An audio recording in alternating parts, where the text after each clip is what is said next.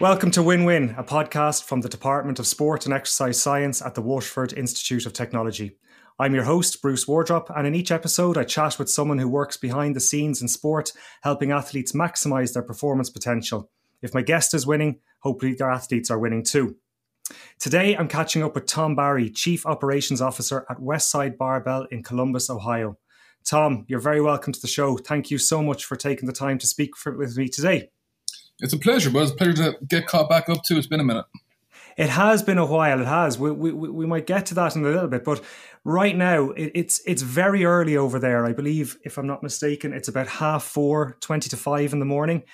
Is this shaping up to be a typical day for you? What what does a normal day for you look like over there? Well, usually my days used to start about four four thirty, and I think anyone who's a a strength coach over here, their days start at the crack of dawn. But we just had a a little baby, so um, we're trying to adjust the, the time so I can I start earlier so I can get home earlier. So that's been the the biggest adjustment. Well, um, congratulations! I actually was not aware of that. Congratulations. Yeah. But uh, yeah, it used to be four four thirty, but now three three thirty is when I'm in the office to get caught back up. So that so your your day starts early. So in in in that your office is, is based in the gym in, in Westside Barbell, yeah. So we have the the gym is separate to the business. Um, we uh, it's about a stone's throw about maybe 500 feet away. Um, because if this was in the gym, there's just no way you get work done.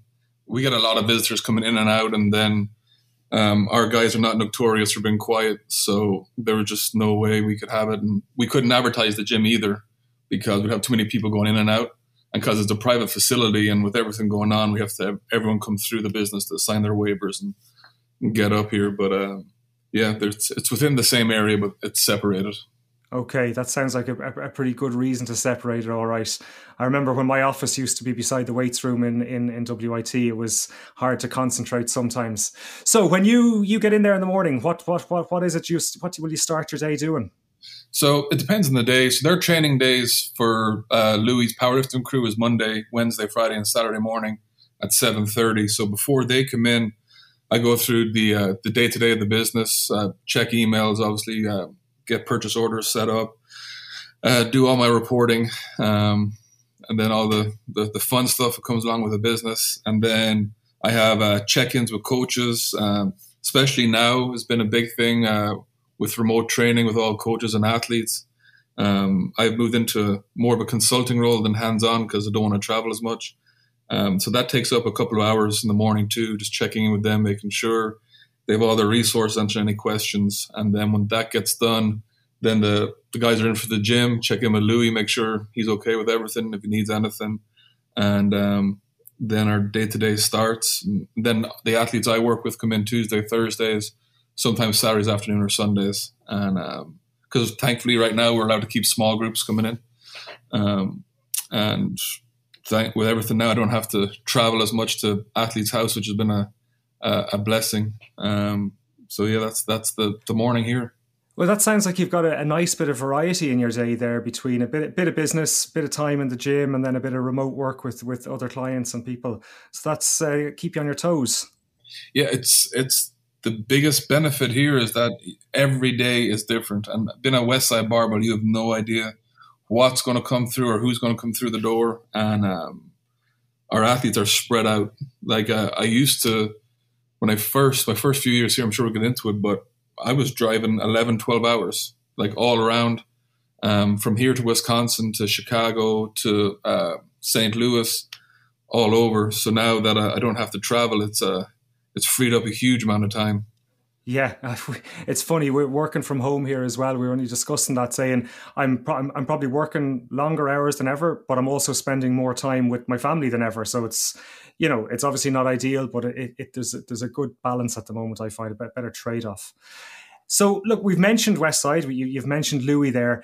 Um, I know that West Westside is well known to, to many people who are involved in strength and conditioning. But just to, to, to kick us off, for anyone who might not have heard of, of what Louis or Westside, is it possible to give a brief introduction or an overview to what what what, what that means? I can do my best, but it's uh, if we talk with Louis, I think um, Louis is a strength coach, a strength coach. He is absolute, um, like he is hands down one of the best coaches I've ever met because he sees more in athletes than they, they see in themselves, and from that, he pushes them to the very edge, and then that's where Westside Barbell comes in, which is basically his living laboratory. But it's a private gym, which is known as one of the strongest gyms in the world. Um, the results of absolute strength that come out there from a powerlifting aspect is phenomenal. They broke over 150 world records. Um, from athletes, there's been uh, gold medal sprinters, MMA champions, uh, boxing champions. We've had from pro BMX riders to cricket um, athletes, you name it, we've had them through the door. Um, so yeah, it's it's basically a facility that pushes the absolute limits to athletic boundaries, and it allows us because it's private to experiment with different exercises and theories with the luxury of we can practice on ourselves and we can look like a fool and no one cares because we try to get the end result. So we can't do our athletes can't do anything we can't do. So we got to go through it first. So we go through the gauntlet, and if it works, it stays on. And the ninety percent that doesn't work, that we have tried like ridiculous things, it just goes to the wayside. But allows you the freedom to do that, which you don't have in a professional setting. Yeah, one of my students said to me the other day, he asked a question, he goes, God, Bruce, you've got all the answers. And I just said, No, I've made all the mistakes. Yeah, you know? Bruce. Yep. That's it. Um, very good. So the um, I, I like I, I, think one of probably the, the common misconceptions about Westside is that it is just a powerlifting gym, but it's not. The, the, the, it's it's more than that. It's it's the truth. And when I first came here, it's renowned for powerlifting because that was Louis' sport, and those are the guys that really truly push the boundaries on how strong a human can be. And it's hard to get your head around it, um, how strong these people are. Because lifting weights like a thousand pounds or uh, 400 kilos, which what that's 880, like it's hard to comprehend it until you actually get under it, like how much weight that is. And that's just passing grade here. So what they consider strong is off the charts. Um, but then people like they just we were pigeonholed into powerlifting because that was the morning crew. But no one knew about the other athletes that came through here, and that's what blew me away. Within the first two weeks here, we had um, I had no idea what a NFL Super Bowl ring was, like not a clue. So our first two weeks, we had coaches that had all these rings, and I remember going up to one. I'm like, "Dude, they're they're pretty flashy rings," and he just looked at me like, "What what's wrong with you?" and uh, there were two Super Bowl rings. I was like, oh, that's a pretty big deal. Like just complete idiot. Had no idea what I was talking about. But um You don't get them for the All Ireland. I that's it. Like that's that's all I knew. GAA and rugby was like what I knew in fighting. But um then uh, we had track people come in and then we'd all these strength coaches come through and that's what I was like, you don't get that anywhere else. We had all different disciplines. We had um the uh, Melbourne Storm strength coach over uh, from rugby. We had a bunch of NFL strength coaches we had track and field strength coaches. We had people over from Bulgaria, people over from Russia. And this was my first month there, and it blew my mind to how actually big the world of Westside is. But when you look at it, you're like, oh, it's just powerlifting. You're like, no. And that, that was the first thing I was talking with Lou. I'm like, Lou, we have to show people that this is just more than powerlifting. And um, he, uh, like Louis' big thing is he's not a strength coach, he's a special strengths coach because he understands the nuances in strength and he's very big on that. Like you need to know the particular type of strength for your sport, and all these coaches knew it. And they, like Louis was their biggest secret. They come here. I mean, you have coaches who get paid a lot of money, like taking handwritten notes like little kids, and they go back. And next thing, their seasons goes through the roof. So yeah, that was a. It's a lot more than powerlifting, and uh, even to this day, I think people are still perplexed by well, what's this got to do with Westside Barbell? well, there's a there's a lot of people who've come through here. Yeah, so I think so. Maybe the the, the lessons learned and the and the, the way that the methods Louis developed to develop strength initially in powerlifting, but then transferring that out into other sports. That's where those coaches saw the benefit of it, and that's where the spider web of of of, of Westside started to grow. Yeah, and the crazy thing is, most of uh, his information came from uh, Russian Olympic lifting. Um, to where like that's the the amount of books that uh, Louis had me read when I first came here was like astonishing, like some of the books. But I remember, I'm not sure if I sent that to your initial email, but if I had took the reading lists we got from you guys when we were in college more seriously, I would have saved myself a bunch of time here because there was books that overlap, like the Science of Practice of Strength Conditioning. Like if I had read that book inside and out before, like I would have saved myself at least half a year of study. And you're like, oh, now I understand the difference between um, recommended reading and essential reading. If I that recommended list, if I had if I had paid more attention to that, it would have been way easier. Yeah, and I think that that book hasn't changed in in in God knows how long, and I think that's part of the problem. It's not a new flashy book, but no. what's in it is is solid gold. Well, that's the really if you look at today's methodologies coming out, no one's really pushing the boundaries like they used to. Like Zatsiorsky, he's uh, based in Penn State. I still I still still think he's there, and we've had some of the students come down and talk I get his project is uh, he's obsessed with how the hand works. That's his lifelong is studying that. But um, no, it's uh, everything comes back around in cyclical cycles, but uh, nothing's been reinvented. But that book is still the gold standard. Um, strength conditioning for us. Yeah, that that email that you made, I was looking back over some emails, and um, I I have a habit of not deleting my emails, so I have uh, have some from you back in 2011. So you're that was when you just headed over there. You're coming up on your your 10 year anniversary in the in Westside and in the states. Yeah. So uh, yeah, it's been it's been a while, as you said. I I part of me gets the impression that in that 10 years and even going back another 10 years before that and 10 years before that that fundamentally west side hasn't changed too much in what it is and and how it operates so what was it like for you walking into the gym that first time like what what what were you expecting? What did you and what was it like? Um, well, I'm not normally a shy or nervous person. I think that was pretty evident when I was in college. But when I first came here, I hopped off the plane. Um, well, I sent an email to uh, Westside Barbell out of the blue because I was talking with you and talking with Richie. And well, if you really want to learn about maximal strength, this is the place to go. So I just threw a Hail Mary email out. I was going to go to New Zealand because I just got my visa there and try to learn from some of the uh, rugby teams. And then Louis' wife responded back like, "Well, hey, you can come here for two weeks." And I'm like, "Well, geez, can't turn this down." So uh, I asked them uh, for accommodation, and Louis is from the west side of Columbus, so his uh, accommodation recommendations I should have looked into more was not like the best.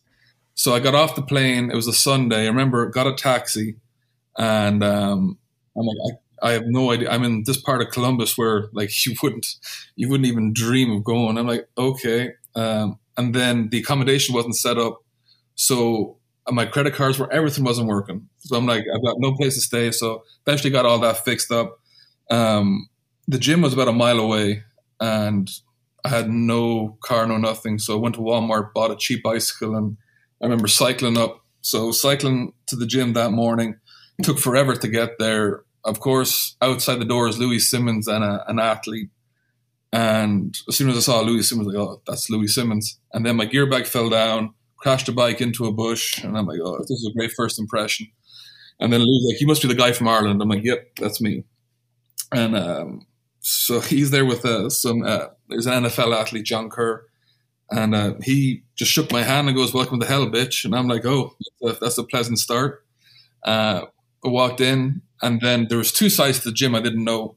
And as soon as I walked in the door, there was um, a lady called Bianca Stone. She was training in powerlifting. She was like squatting reps with 200 kilos, and I'm like, okay. And um, there's there was two guys in the belt squat machine, and there was one dude about 132 pounds and he was so happy. He was smiling. I'm like, this doesn't compute. And he was another intern, and his name was Jordan Syatt, who has gone gone on to huge success since. And then uh, all I could hear was a thud and a thud. I'm like, what the hell is that? And I walk around the corner, and there, there were there were these monsters. There was like uh, AJ Roberts, Brandon Lilly, Tony Bolognone, all these dudes. They were at deadlift and speed deadlifts, and um, they had to have so it was about six, so it was about 300 kilos against double over mini bands for speed deadlifts, and I've never seen weight go that fast. And then Lou's like, "I," so I came from a kickboxing background, so he's like, "Hey, so this is what you're going to do. You're going to do." Uh, so it's going to be two, so it'll be 200 kilos against um, double uh, over mini bands. You're going to do five reps every 30 seconds for five minutes. I'm like, I got it. No problem. Never used bands in my life. Went up, grabbed the bar, uh, couldn't get it past my knees. And then Lou's like, well, you're not as strong as you look. And then I got demoted over to the other side of the gym. And then it took me a year to cross that boundary to get over to where those guys were. That was my introduction. That is really, really interesting because I'm wonder. I often wonder. Um, so how much you, you said at the start in the intro there that you guys test things on yourselves, but how much do your numbers and your your lifts matter in the gym if you work there? So the working here, I was the first person to cross over the gym to business line, and not many people have done that because we it's like church and state. We try to keep it separated. Um, it's more that you push yourself and that you know the theory and that you're a good coach. That's the biggest thing with the business side. Um, I am not here for my ungodly strength. Like that's the that was quite evident from the from day one because passing standard here compared to the real world is like completely different.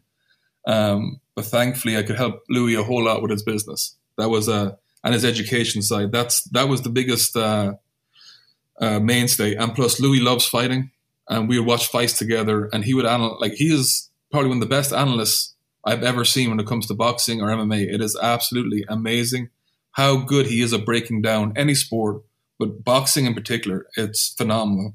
And then we would trade back and forth, and I like to run my mouth, and he runs his mouth. So we kind of just hit it off real well. But that's how I got to stay here. It wasn't because of um, strength, but anyone who works here, like we're just we're lucky. All our staff, they're all highly accomplished coaches or athletes. Now we have got two, one's a world record holder, or two, at one time are world record holders, one still currently in powerlifting, but it's not a huge aspect. They have to be very good at um, talking to people and being able to communicate what our system of training is more so than their strength level. Okay, good. That's it. That's that's really interesting. I was wondering. I, pre- I presume there's a yeah. You have to you have to. It's more about the efforts, more about your commitment to it um, but not necessarily not necessarily the number. So I remember you. I'm trying to think again. I'm thinking back here. I, I, remember you. You say you you were you, you weren't a shy guy, but I do definitely remember you being very polite and very proper all the time. Uh, getting stuck into that kind of that, Westside doesn't come across as a very polite and proper uh atmosphere over there. So you said you felt right at home straight away. Was there? Did you? Did it? Did it feel like home? How did you? When did you know that this is the place for me? Um, I think after six months. When I first got here, um, the biggest mis- or misunderstanding of Louis. Louis is the nicest guy in the world. Like he is like what you see when you're an athlete is a different story. But in like real like in just day to day life, he is a tremendous person. Probably one of the most generous people I've ever met and he was willing to give me so much knowledge.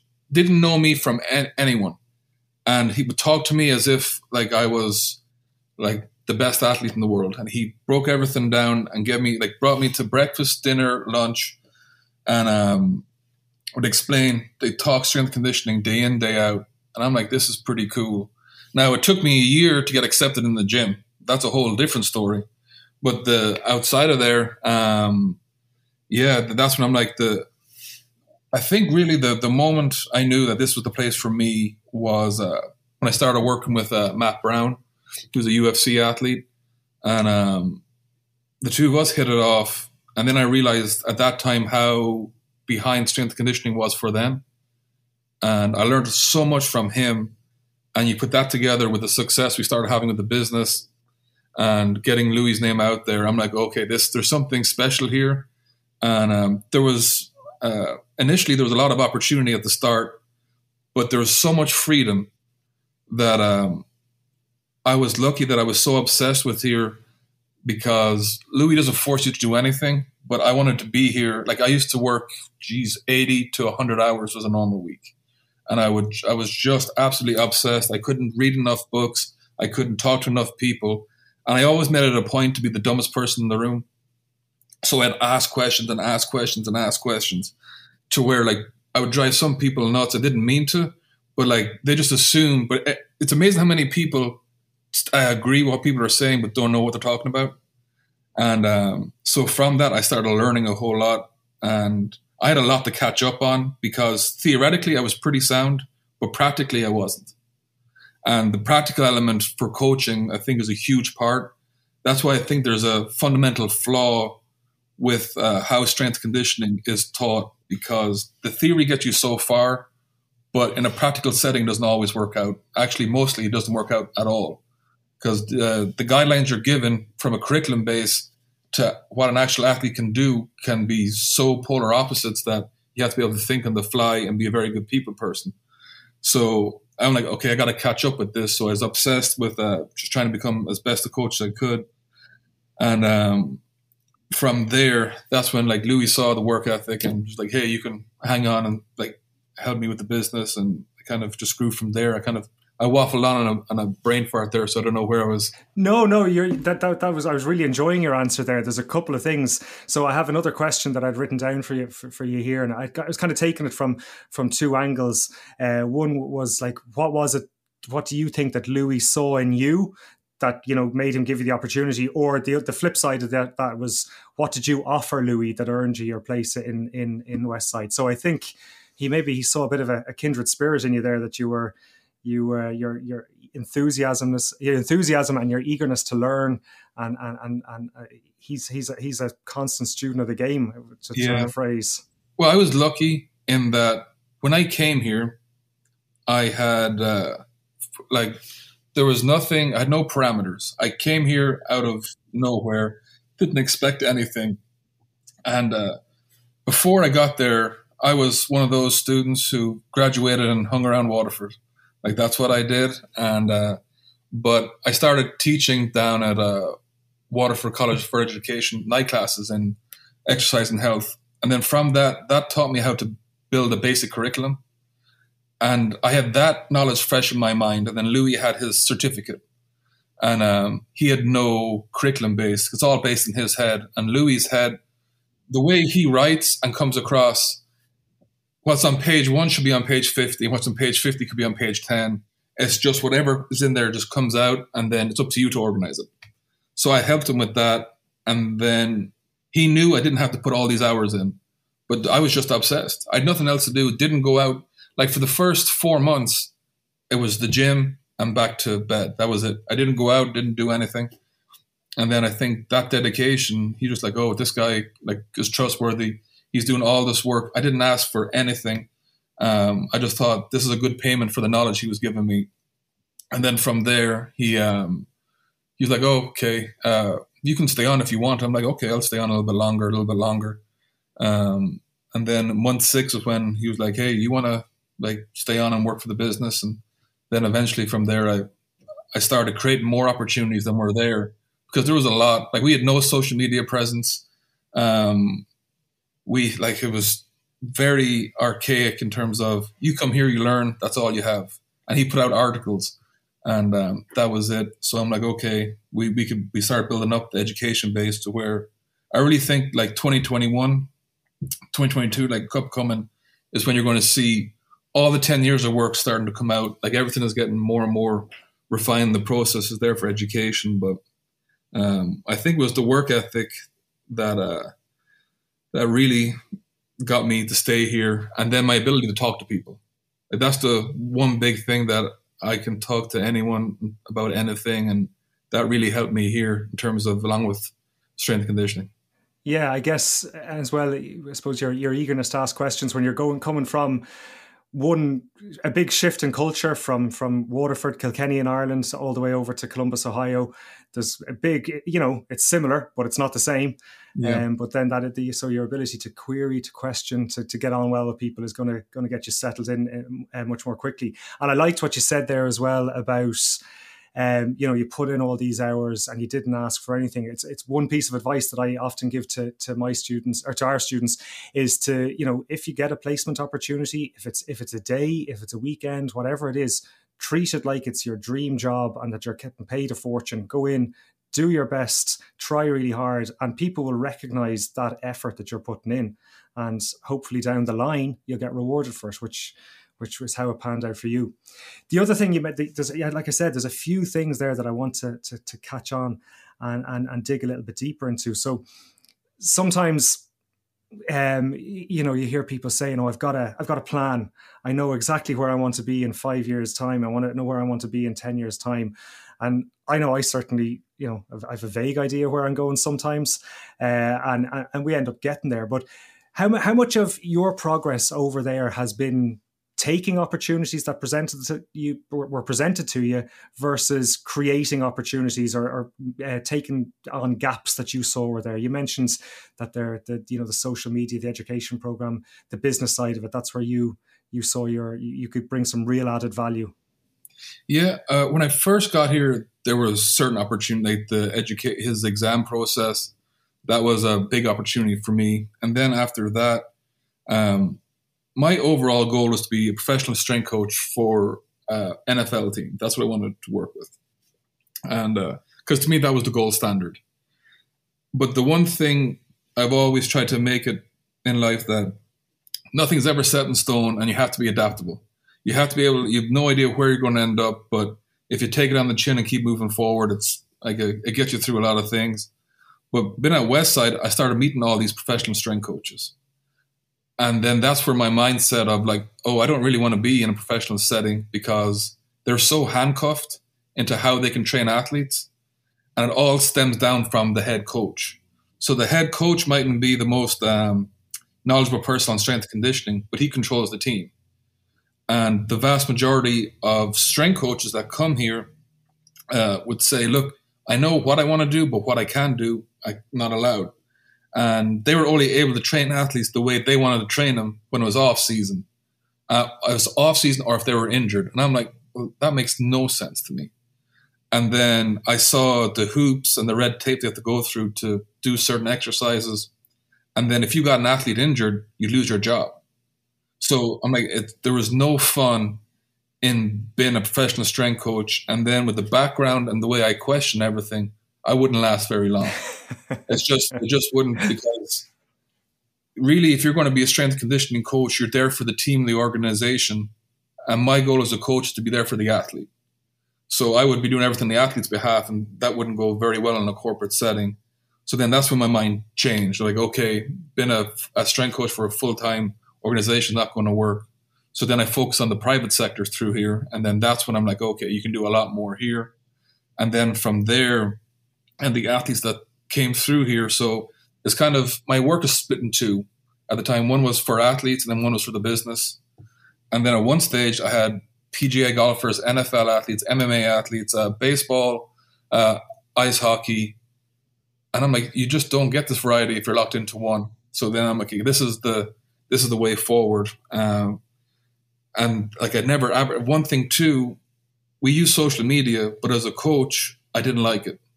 So I made it a point to where I wouldn't put anything on social media. I wouldn't show I'm working with this person, working with that person, because that's what they get. A lot of these guys are pretty famous over here, and every day there's a camera in their face. So they like the opportunity to come to a gym, not have to worry about photographs or videos, to where they can actually be free and to train the way they want to train. And um, I was like, okay, this is this is where it's at for me. And then the business I saw gaps where like Lou, let's start to get your information out there, but in bite-sized chunks. Let's promote it. Let's show there's more diversity to what you do. And then the business just started growing. And then I got to look behind the curtain too of how machines are made.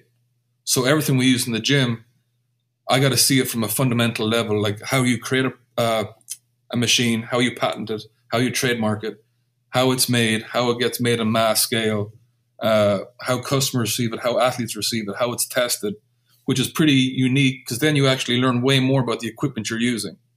And uh, like just say a lap pull down, something as simple as that. When you know it from the fundamental levels, like the, the teaching point you have is just phenomenal, and the same from all our machines. So yeah, it's just so I'm like, okay, how can I take that and how can we put into a coaching aspect? And yeah, it's I mean, there's been a I mean, it's a wild ride so far, but it's so diverse um, but there's a, I think it started with opportunity, and then I started creating as much opportunity and try to make myself as valuable as possible every year that went by. That's an excellent answer. Really, really good. Um, so I, you, you, remind me again of your your thesis has uh, I've turned it into the stuff of legend around here. Uh, you you you still get mentioned to this day. It's a fable that I use to warn other students who uh, who come to me and say that they want to do a, a six or an eight week supervised strength and conditioning program in the gym. I said, I remember this guy, Tom Barry. He's in the states now, but he had to live live in the gym for six or eight weeks to yeah. uh, to, to supervise his his participants for his thesis. But that obviously stood to you. It, it did. It, you took that. And that was either in you or you learned it, and and, and it stood to you when you went over to the states there. It, I remember the um, the staff at WIT were like, it was 11, 11.30 I get out of the gym. Yeah, yeah. And they were like, why are you here this late? And uh, I can remember as an Albert, he used to work at the fitness center. He yeah. was just baffled. Like he had all these because people come in after training, but I never thought anything of it until afterwards, until all it was done. Because your thesis is just you go through your first three years, then fourth year, here's your thesis, and you're like, oh man, this is like serious. And um, then I was obsessed with what the topic was, uh, but it did teach you a whole lot. I, I think like the fourth year taught me a whole lot of how important this stuff is. But yeah, that was a uh, late hours was not a was not an issue. It's um, a funny one. I keep saying because I, you know, I say to the students, I say like, you know, it's it's if if that's what you want to do, maybe a six week program, that's fine. But you're going to be looking at some of your your your friends and colleagues, and not to discredit anything else, but like they're going to be handing out some questionnaires and getting people to fill in questionnaires and that's their data collected or you know they have a, little pre and post test that are, that's done over one or two days and you are going to be living in the gym supervising sessions for week like every day for hours a day on top of your current workload for six weeks and then when you've done if you do that, you've got very little time left, and you, you know you're, you're squeezing the other the time at the other end to write it up. But I think the lesson here is that if you're passionate about it, go yeah. for it. Yeah, and that's I mean, having high work ethic really is a great equalizer for people who've got a lot of natural, just say talent or who are naturally very smart.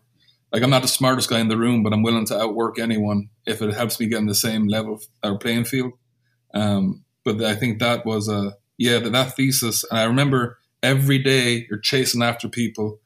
And um, I can't remember was it you? Was someone told like Tom, are you sure you want to do this? I'm like, yeah. And then halfway through, like, okay, now I get it. But I'm already in it. I might as well keep on going. Too late but, to back out now. Yeah, it was just just not happening. But uh, it did it did help me a lot. Like coming over here uh, with all the kettlebell aspect, I had a a way better understanding. And the crazy thing is, I got to meet Jeff Martone, cool. and I talked to Jeff Martone about my thesis, and we sat down for a couple of hours. We're cracking up. He's a like most down to earth guy ever, and um, I told him what I did, and that was the conversation point. If I didn't have that conversation point, I don't think we would have hit it off as good. So you never know where it goes to stand stand for you. But I told him how uh, I was watching that uh, CrossFit video when he lifted up his wife, did a Turkish get up with his wife, and I'm like, dude, this is insane. And then from there on, yeah. So you never know where it's going to stand for you. Yeah, paid off in multiple ways. Yeah. Uh, you also mentioned there a, a, little while back about about coaching um, and about, about the communication aspect of coaching that you you know you can learn from books, you learn your theory, but then it's the communication with the athletes that that can really set you aside or what you need to refine or hone. So, how can let, let can we dig into that a little bit? Yeah, yeah. So where do you think where let's where do you think that people go wrong maybe when they're when they're early in their career? Well, I think when you're early in your career, you have a high ego. I think you think you know everything because I know I thought I did. And then um, I was lucky in that my first demographic was professional fighters, and they will knock the ego out of you one way or another. And um, again, Matt Brown was the one. He was like, um, I never knew that my coaching style was very, um, I don't know what's the way, was very direct and authoritative. And he like, you realize like I'm a professional athlete. Like I'm going to do everything that you're going to tell me to do you don't have to talk down to me. I didn't, I didn't realize I was talking down, but if I don't do the work, it's affecting my career and affecting my family. I'm like, that's a very good point. So if they don't do the work, it's going to affect them. So then that really, and then Louis was like, you learn way more from athletes than they learn from you. And then I started thinking about that. I'm like, oh, so that means you ask questions to them, how they're feeling, how's everything. And um, that kind of changed my style to where in my opinion, strength conditioning is not rocket science. It can be made out to be as complicated as possible, but we're just a cog in a machine. of for professional athletes. It's an important one, but it's not the most important. It's it's important in the synergy of all other um, aspects. But when you start realizing that, and you try to keep everything as simple as possible because you have athletes for a certain space of time, and the more you talk with them, the more you get to know the person, the more feedback you get, and the more feedback you get in that in that feedback loop, the more accurate you can make the training. So I'm like, okay, well, what's the biggest difference between coaches? Well, personality is one big one. And then if you're athlete first, then I think you're going to go a long way. Uh, if you're not driven by social media, like look at me, look at what I'm doing. Now, uh, it's different to me if you're an influencer because this is the world we're in. Like you can make money then going down that way. All respect to you, but if you're a strength coach, you're athlete first. So I would steer away from social media, and then everyone I work with seemed to like that more than the people. So I'd retain a lot more athletes and a lot more people to come to Westside because we were behind the scenes really. Um, so from a coaching aspect, once you have your fundamentals and there's a lot of ways to train a, an athlete. I think our way is the most optimal because every week we know how strong, how fast you are, where your weaknesses are, what they have to improve on. And then in a seven day cycle, we can adjust rather than a linear progression to where you got certain blocks, certain times of the year to work on, which doesn't really work for athletes because they're always working out. So there's always something new happening. So that feedback loop is way more efficient than having one that's based on a six month or 12 month cycle. So we've all this objective data coming in, you have your personality, and then boom, to me, it's a match made in heaven when you're training an athlete. Um, and then you train the athlete by their personality. You have an extroverted athlete, they're going to be want you to be a lot more verbal. If you have an introverted athlete, they want very precise and concise instruction and no big over the top, no motivation. They want to get in and get out. And you start learning this is stuff that's hard to teach. So you have to be amongst these people. And um, then from that, I'm like, okay, then you have the technology aspect. So to me, technology and strength conditioning should be used as an objective measure it's important, but it's to test whether you're doing is right or wrong. And like, and I made a huge mistake when I first started out here. Um, I was using a Tendo unit. I swore by it for speed, and I was uh, training an NFL athlete, and um, I was comparing his data to norms. And I'm like, it says here that, like, I mean, dude, you should be way faster.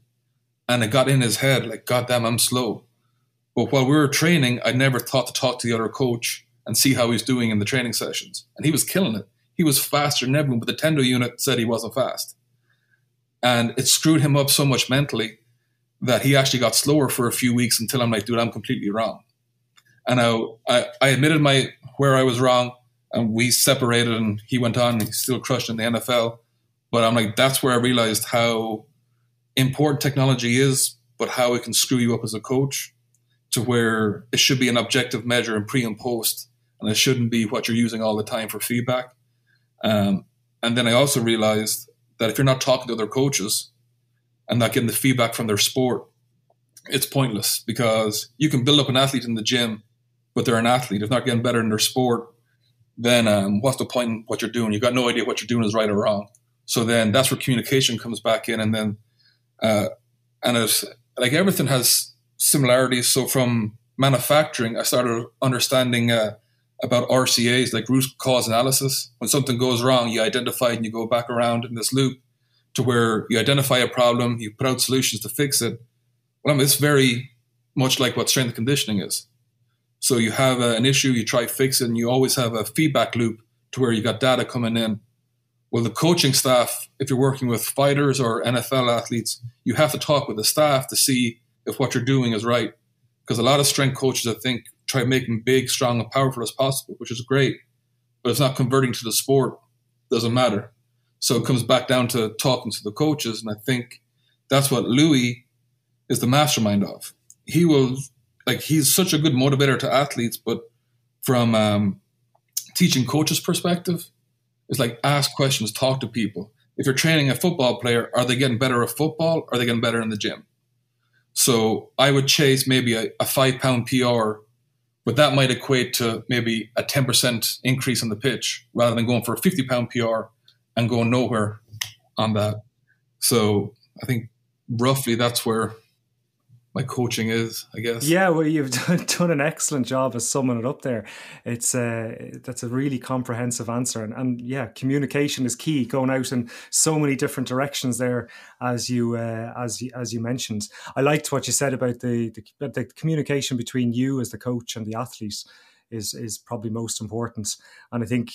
Uh, we try. I try to get the students to understand that you that's a fluid situation. You, you don't have to have a, your fixed coach's personality and you should and, and could uh, need to adapt your personality based on the day or based on the on the on the, the, the athlete that you're working with so I think, you know, like you said, you might have started off and you might have been a preacher or a, bit of a director with your with your uh, with your co- with your athletes, um, and he was probably a very willing and able athlete who didn't need to be preached at. He just needed maybe a more of a collaborative or counselor like approach where there's a bit more to and fro in, in, in what they were doing. So yeah, I think that's that's some really key information to this for for for anyone starting out there is to you know think about how you're delivering the message, think about how the message has been received, and realize that that's fluid that can change on both sides to to, to optimize uh, how you're communicating.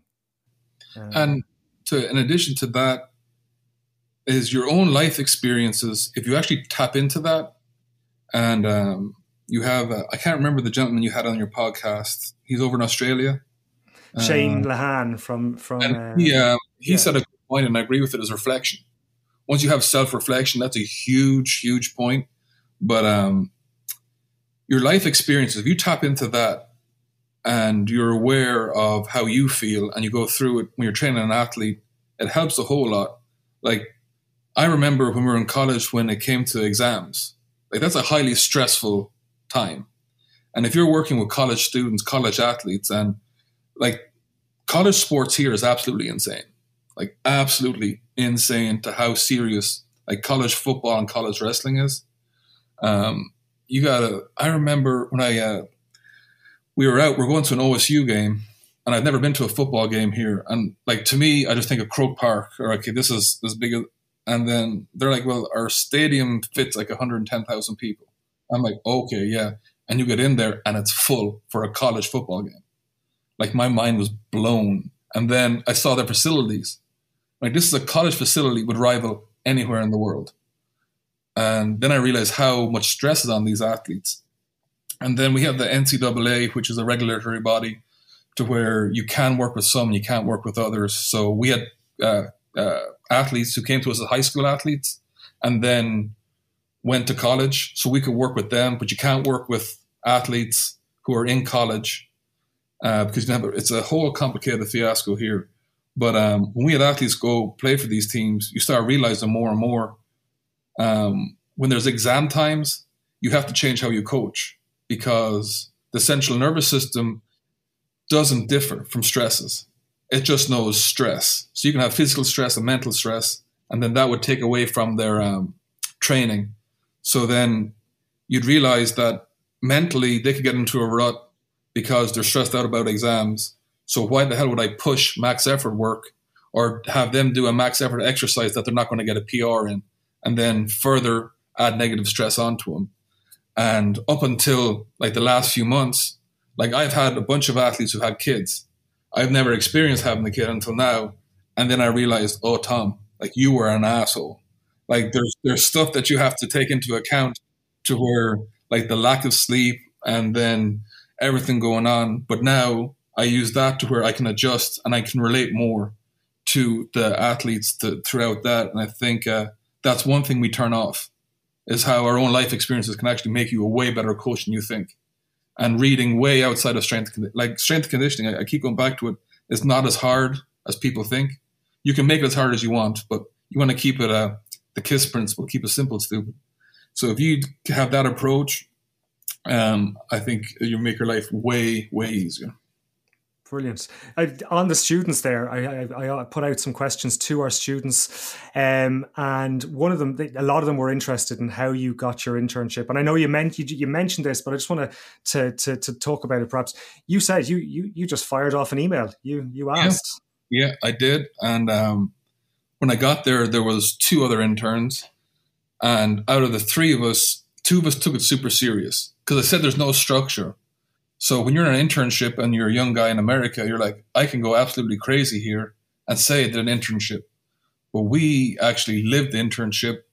We created the questions and that's how we got a lot out of it. And then I'm like, well, that's a really good way to approach to do an internship is that having a lack of structure forces you to create some structure rather than following this linear progression of how you should study.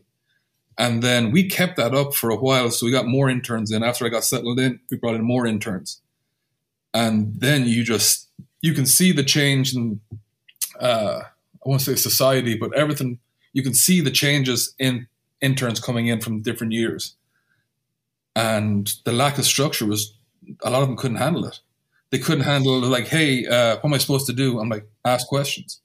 And then the questions they would ask were not that good. And then we'd watch how their gym etiquette was. That's a big thing. So intern would come in, and if you have a bit of common sense, if you see someone like, hey, you want a spot, you want to do this, but if you come in with your hands in your pockets, you're like, dude, what what do you do? Like, it's just there's certain things you don't do, and then that's how we started weeding out interns because uh, we get a lot of requests, and interns can be a lot of work or they can be like little to no work, depending on how they want to integrate with everything. And here because the athletes we have, um, like you better be either on top of your game or willing to learn or willing to do anything.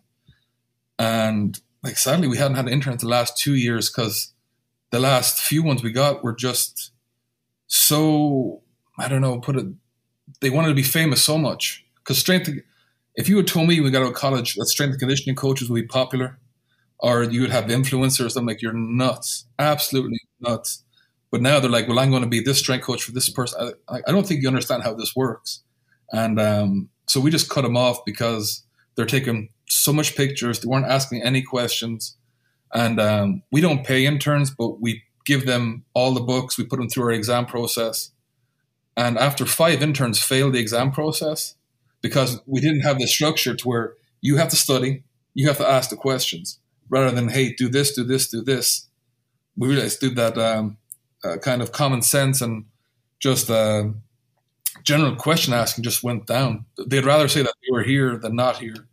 Uh, but that's a big thing that I will tell a lot of people who want to do internships is don't think about money and really think about the occupation you want to go into. Try get in there, train people for free, get as much information as you can because it all it does is it's like a comedian really you go to all these different clubs, you try refine, refine, refine. But the more athletes you can work with and as spread out as it can be, hugely benefits you. But now interns are well, they want to get paid over here. If you want to get a good intern, you want to get paid. I'm like, dude, yeah, that's not how this works. Um, it sounds go- like you you have a it, it's very much or when when you were taking interns or when you have them, it's very much a, a sink or swim scenario for them. Yeah. yeah. And uh, a lot, a lot of them couldn't comprehend that.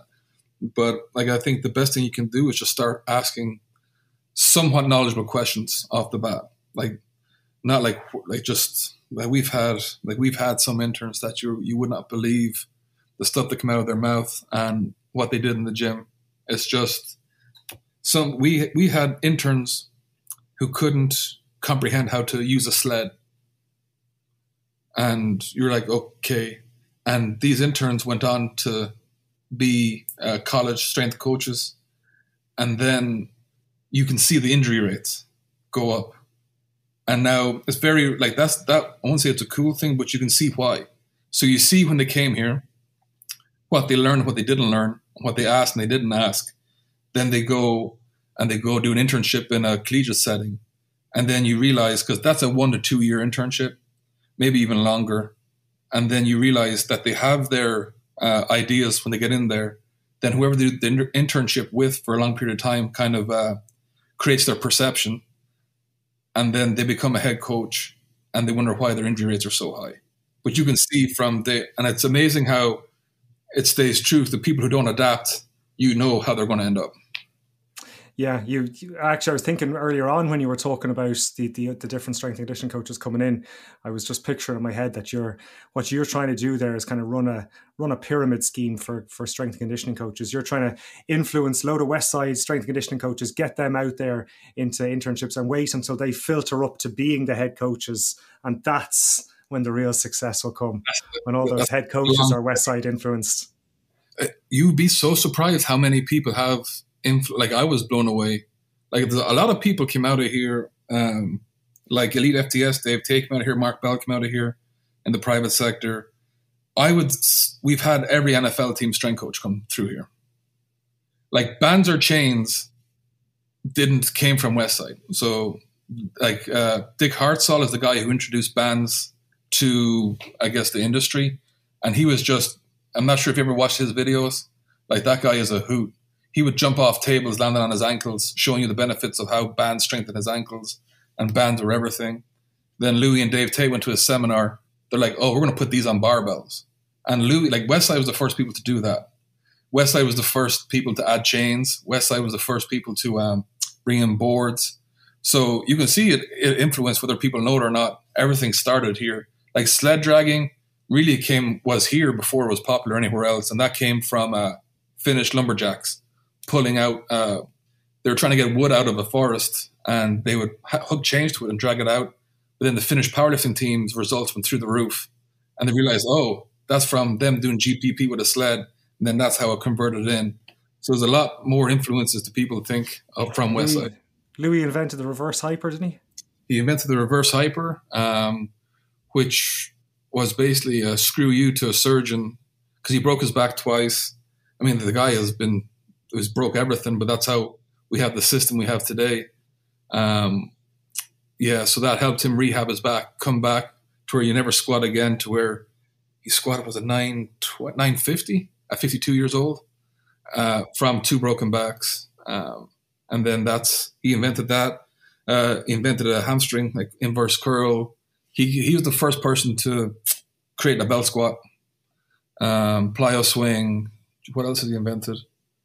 Um, the uh, MR19. He's, he's got three more machines coming out. A static dynamic developer, which uses um, it's basically uh, an isometric hold, and then you release it and you go into a d- dynamic strength um, phase. Yeah, he's invented a bunch of machines. And is it, am, I, am I right in saying a Rogue Fitness? Are they based in Ohio, in Columbus as well? They they are. They um, Rogue is an amazing story. It is, uh, but uh, what I'm just the, the, cog that's turning in my head here is is there um is it must be is it, it uh, Columbus an industrial town? Is there much of a manufacturing tradition over there? Yeah, uh, Columbus, Ohio, generally is like a pretty. I think it's the one the number one transportation hubs in America, and um, there's a lot of steel workers in and around like a three or four hour area around here. So there is a there's a good bit of industry, but um, Rogue kind of went with that and made it what it is today. But when I first came here, uh, Rogue was a 1,500 square feet. And they started working with Lou doing his reverse hyper. And then they started selling, because uh, he's got power racks from the 1980s. They're still in the gym. And the one inch hole spacing in a power rack, that came from Westside. So because the two inches was too much, they wanted more variation. And then Rogue started making it. And now they are basically the Henry Ford of exercise equipment. Yeah, so for anyone who doesn't not, not aware, Rogue are an equipment manufacturer, and in the last, well, what it seems like maybe the last ten years, they have just exploded uh, in popularity. They're, they're, they're, they seem to be everywhere. Um, listen, we we've been talking for a long time here. I think Tom, I'm going to have to come back to you and do a second episode at some stage. Yeah. Continue this going. Um, it's it's been really really interesting talking to you, and I'm I'm you know it's it feels appropriate that it's coming up on your 10 year anniversary over there that things are going so well for you. So uh, maybe I will. I would like to check in with you again at, uh, for a future episode and see how things continue to go for you. Yeah, I'd, I'd love to, and hopefully didn't waffle on too much. No, definitely not. Definitely not. All quality, all filler, no, or not all filler, all killer, no filler. get that one right. Okay, mm-hmm. listen, Tom, thank you very much for talking to me today. It is what is it now? Is it half six in the morning over there? Yeah, half five. Half half five. God, fair play to you. Right, I will let you start your day now after okay. after that. So thank you once again, Tom. It's been a pleasure. Thank you, sir.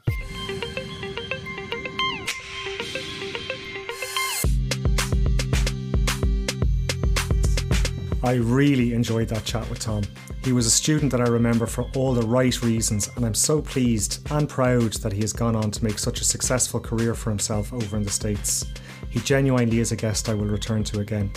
Here are my three take home points. Number one, just ask. Ahead of this interview, students wanted to know how did Tom get his internship? The simple answer was that he just asked. He fired off an email and chanced his arm. You should do the same. What's the worst that could happen? If the answer's no, then you're no worse off. If it's a yes, then you have your opportunity. Tom's take on this was be the dumbest person in the room. Take the opportunity to ask questions and learn from those around you. Number two, work hard. Tom demonstrated great humility when he decided that the opportunity to learn from his time at Westside Barbell was sufficient payment for his initial efforts. He worked hard, and in turn, this was acknowledged by Louis, which turned an internship into a career. If you get an opportunity, play the long game. Work hard to impress rather than to receive. Finally, we have communication. It's a soft skill that needs practice, so get practicing. As a coach, your identity can be fluid so that you can adjust to the person that you are working with. While being direct and authoritative might work wonders with one athlete, another athlete might, might not respond well to it. Get to know your clients, be personable with them, and reflect on your communication style so that you can adapt and improve. Okay, that's it for today. If you've made it this far, you might do one more thing for me and share the episode. It would be great to spread the world, word and build our audience. As always, if you'd like to get in touch, then you can catch me on Instagram at b underscore wardrop. I welcome any feedback or suggestions you, yes, you, might have for the show. Okay, thanks for listening. I'll catch you in the next episode.